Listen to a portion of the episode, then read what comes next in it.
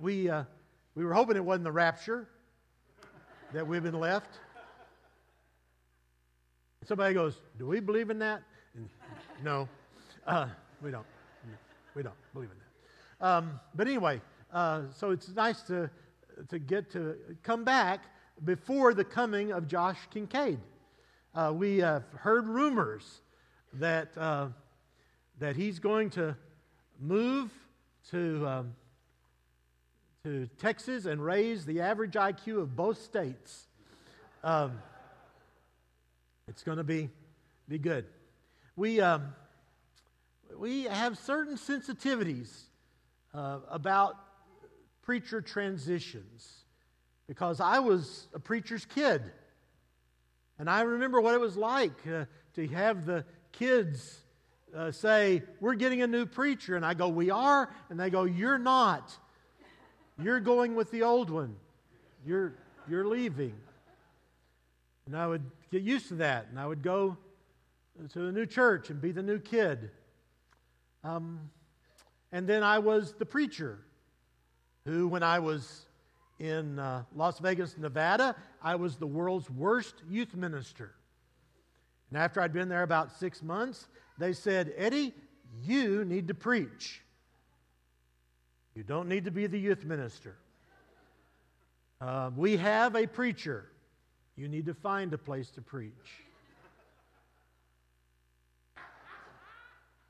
And so, uh, shortly thereafter, with a U Haul pulling a, a car, and my wife and new baby and dog in the floorboard driving a manual uh, U Haul trailer, we drove all night into Albuquerque, New Mexico, and started preaching at the University Church in Albuquerque. That was good. Uh, later, I was in Carlsbad, New Mexico, and uh, got invited to go to the University Church in Abilene. And uh, they had been looking for a preacher for a long time, and everybody they wanted didn't want to go. And finally, a fellow said, Well, if we're down to this, I know a guy in New Mexico. And uh, so we were interviewing, and I, I, I talked to them, and I said, I know I'm not who you want, but who you want won't come. If, if I come, will you act like you want me? And they said, Yes. And they acted like they wanted me for 28 years. Finally, they just couldn't do that anymore. Yes. But one of the things I asked, I said, Would you give me uh, the list of the five people that will give me the most trouble? And Carl Brecheen, who was one of the elders then, uh, in his pastoral delightful style said, No. Said, because if you don't come, you don't need to know. And if you come, you'll know. You'll know. And so, probably the elders know the five people that they could have told Josh are going to be the most trouble. But they probably didn't tell him. So why don't you five try to keep it a secret a little while longer? and if you don't think you're one of the five, for a couple of years, just assume that you are. Okay? Just a couple of times. Anyway, we want to keep uh, them in prayer because a transition's a big deal. I heard already this morning that the youth group is ready to adopt their kids. And so that's, that's a good start. But it is an awesome responsibility to come and preach um, in this church. I've known the last four preachers that have been preachers of this church. I knew Randy Mayeux, I knew Lynn Anderson, I know Scott Sager, I know Wade. And so all four of those have gone down in history. Good to go down in history without going down in flames as you know. And so now we have this Josh Kincaid and his family.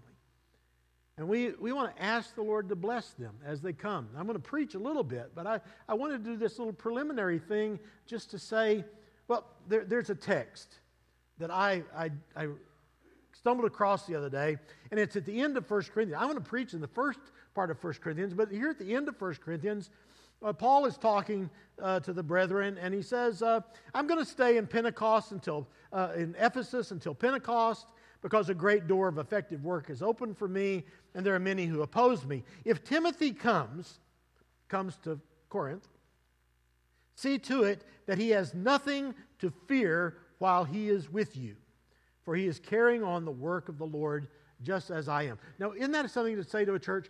Uh, Timothy's coming. Uh, why don't you make sure he has nothing that he needs to be afraid of while he's with you? And that would be nothing to be afraid of from the outside and nothing to be afraid of from the inside. Well, maybe they can't control the outside. Maybe they can't control the, the rowdy folks that show up in Corinth, but, but maybe they should at least control the inside. Maybe the, the, the request there is please make it so that Timothy does not suffer the indignities of friendly fire. Most of the cruelest wounds that, that come to preachers are not coming from outside the congregation. Most of them are coming from the inside. And so I, want to, I want you to hear what Paul is telling the people in Corinth at the end of the letter when Timothy comes, why don't you see if you can just make it as good for him as you can? And I say that as a guy that's been preaching a long time. Not only that, a lot of years, a long time. And that I've, I've been in retreats with over 400 ministers and their spouses over a 15 year period in the Ministers Support Network with Charlie Siburt and the Rays and, and Paul Faulkner and his Gladys. I've been with lots of preachers, I've been in lots of churches. Do no harm as best you can. Do no harm. Okay, that's the preaching before the preaching. Somebody says, wasn't that enough? I mean, really, come on. But there's some more to be said. Um, the beginning, chapter 1, 1 Corinthians. Where's the wise man? Where's the scholar? Where's the philosopher of this age? Has not God made foolish the wisdom of the world? For since in the wisdom of God, the world through its wisdom didn't know him, God was pleased through the foolishness of what was preached to save those who believe. Jews demand miraculous signs, Greeks look for wisdom, but we preach Christ crucified, a stumbling block to Jews and foolishness to Gentiles. But to those whom God has called, both Jews and Greeks, Christ, the power of God, and the wisdom of God. For the foolishness of God is wiser than man's wisdom, and the weakness of God is stronger than man's strength. And then the beginning of chapter 2. When I came to you, brothers and sisters, I did not come with eloquence or superior wisdom as I proclaimed to you the testimony about God. For I resolved to know nothing while I was with you except Jesus Christ and Him crucified. I came to you in weakness and fear and with much trembling. My message and my preaching were not with wise and persuasive words, but with a demonstration of the Spirit's power, so that your faith might not rest on men's wisdom, but on God's power.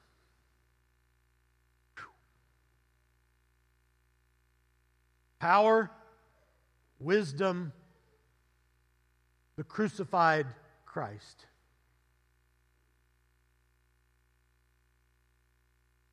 Well, well, there is there is power in the world, isn't there? There is power. And there is wisdom.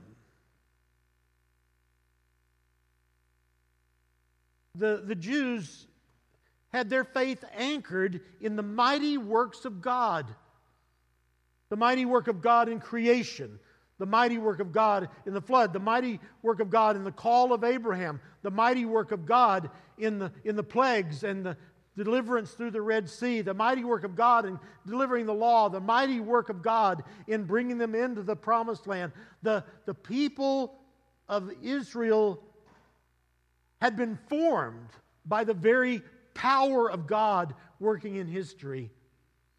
You read things like Psalm 145, the rehearsal of the mighty acts of God. And so there's a reason why the Jews would have embedded in them some desire to have anything authoritative be based on some act of power. And, and, and there is wisdom. There is wisdom. Proverbs chapter 8 says that, that in the beginning, God laid down wisdom in the foundation of the world.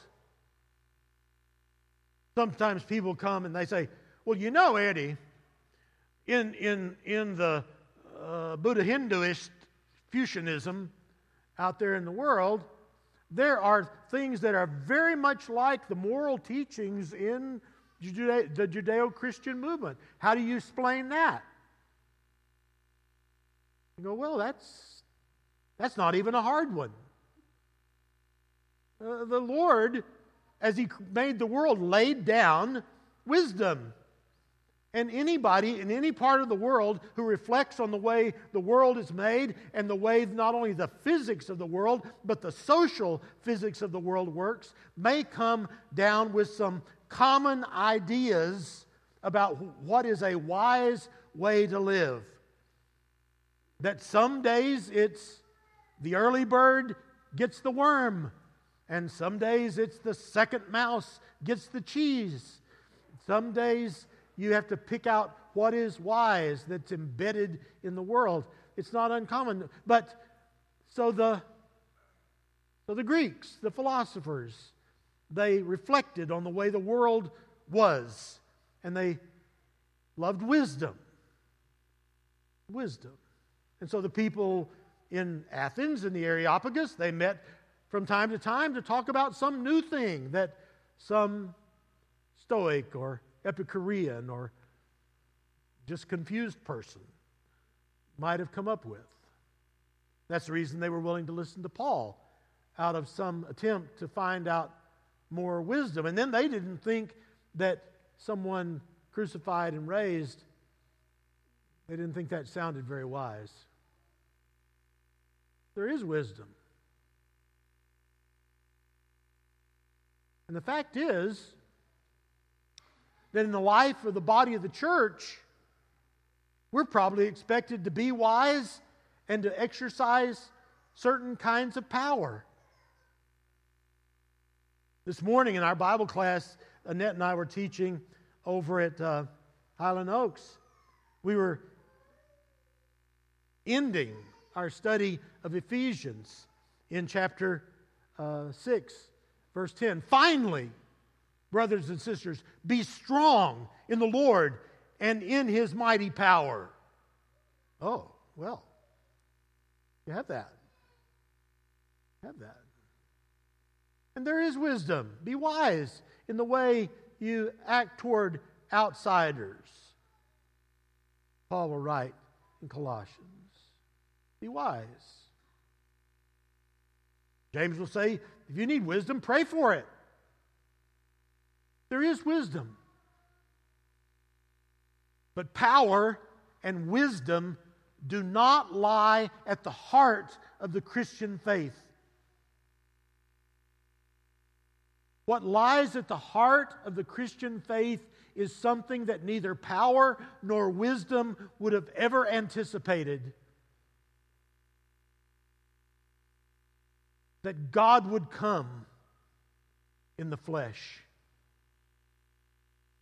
That the Son would be incarnated, carne, incarnate, incarnate, carne, chili con carne, chili with meat that God would come in the meat. and would live among us.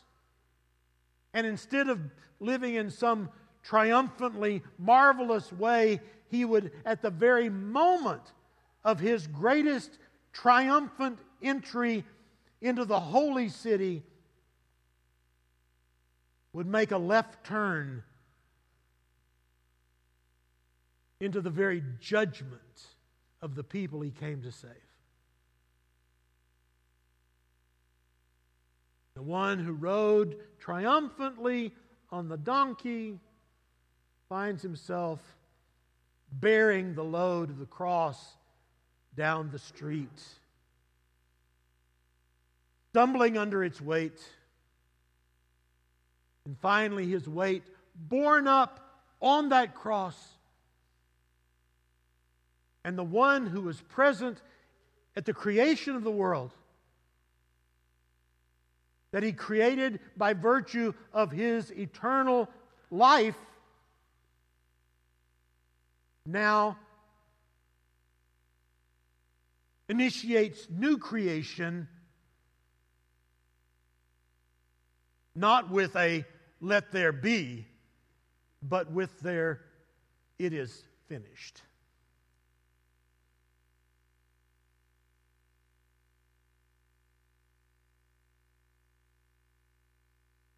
And Joseph and Nicodemus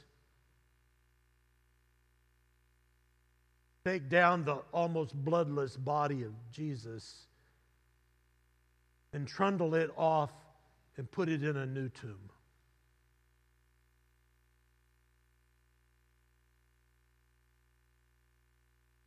And he is graveyard dead. John knows he died. He didn't pass out later to revive. He watched the Roman soldier lance his side he was already dead, blood and water separated.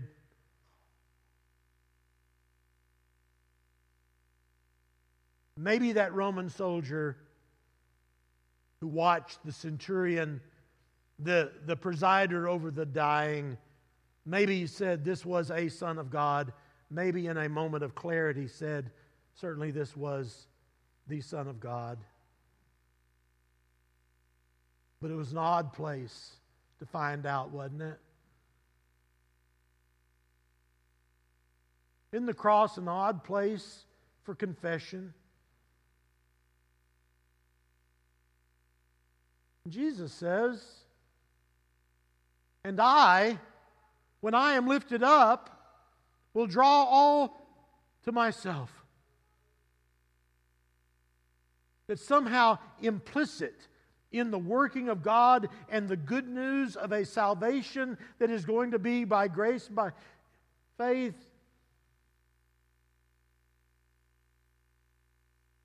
The Prince of Heaven dies in the meat. And that becomes the core message that offers hope for the world.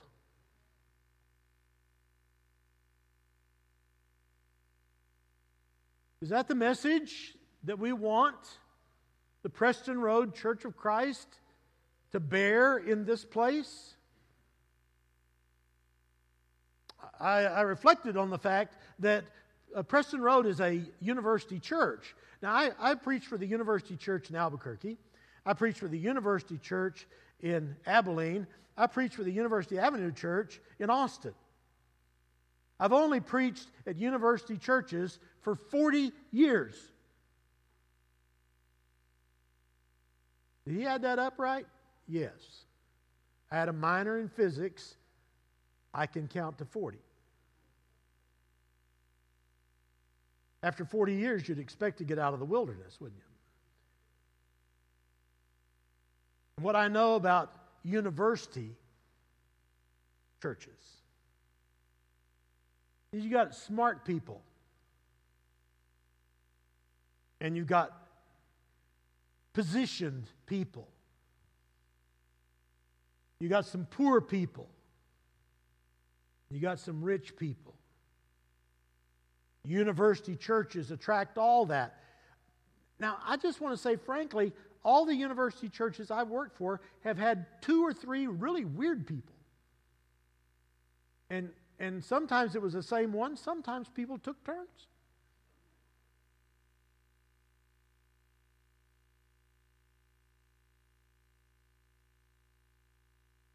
But there was always a temptation that you could feel that at some point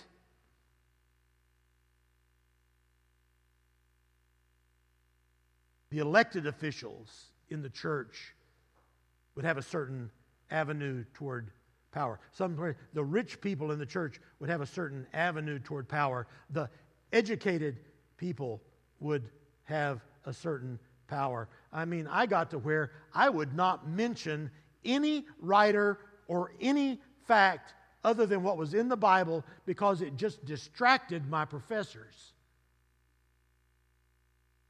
They would come up and they go, You know that illustration you used from Herman Melville in the Moby Dick and the guy with the harpoon?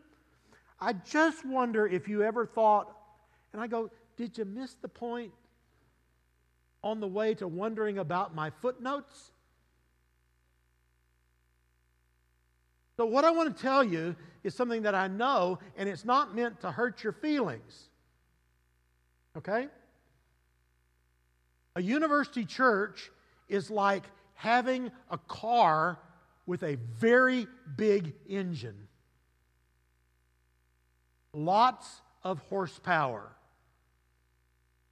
And one of the great challenges is to get all of that power channeled in the way of the cross. I was going to do a little thing about Dostoevsky and the Grand Inquisitor and, and the Grand Inquisitor talking to Jesus uh, in the Middle Ages when Jesus came back to check on things and, and how the Grand Inquisitor said, You know, you got it all wrong when you said no to turning uh, rocks to bread, and you got it all wrong when you didn't jump off the temple, and you got it all wrong when you didn't bow down to get power. You should have fed them, you should have jumped, you should have bowed down. And so now, uh, in the medieval church, we've decided to change things and do it the way you didn't do it we've decided that you did it wrong. I was going to talk about that, but I'm not going to.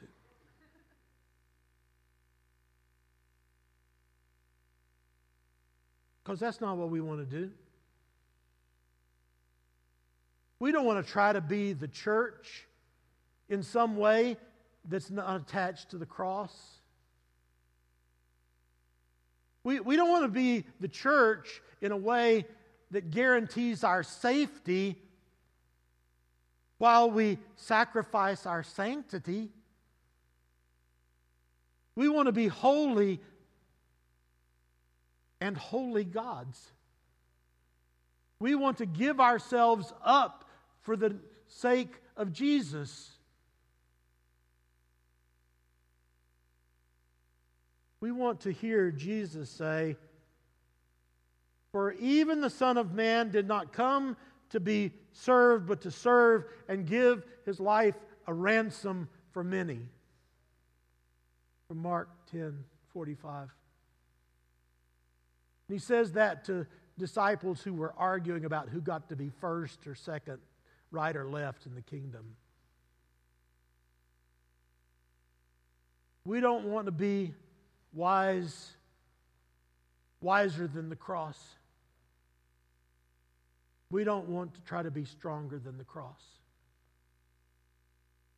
But with the cross of Christ and the crucified Christ as our example of service, and the risen Christ as our promise of a future, then we are able to use whatever power God gives us in the service of that cause.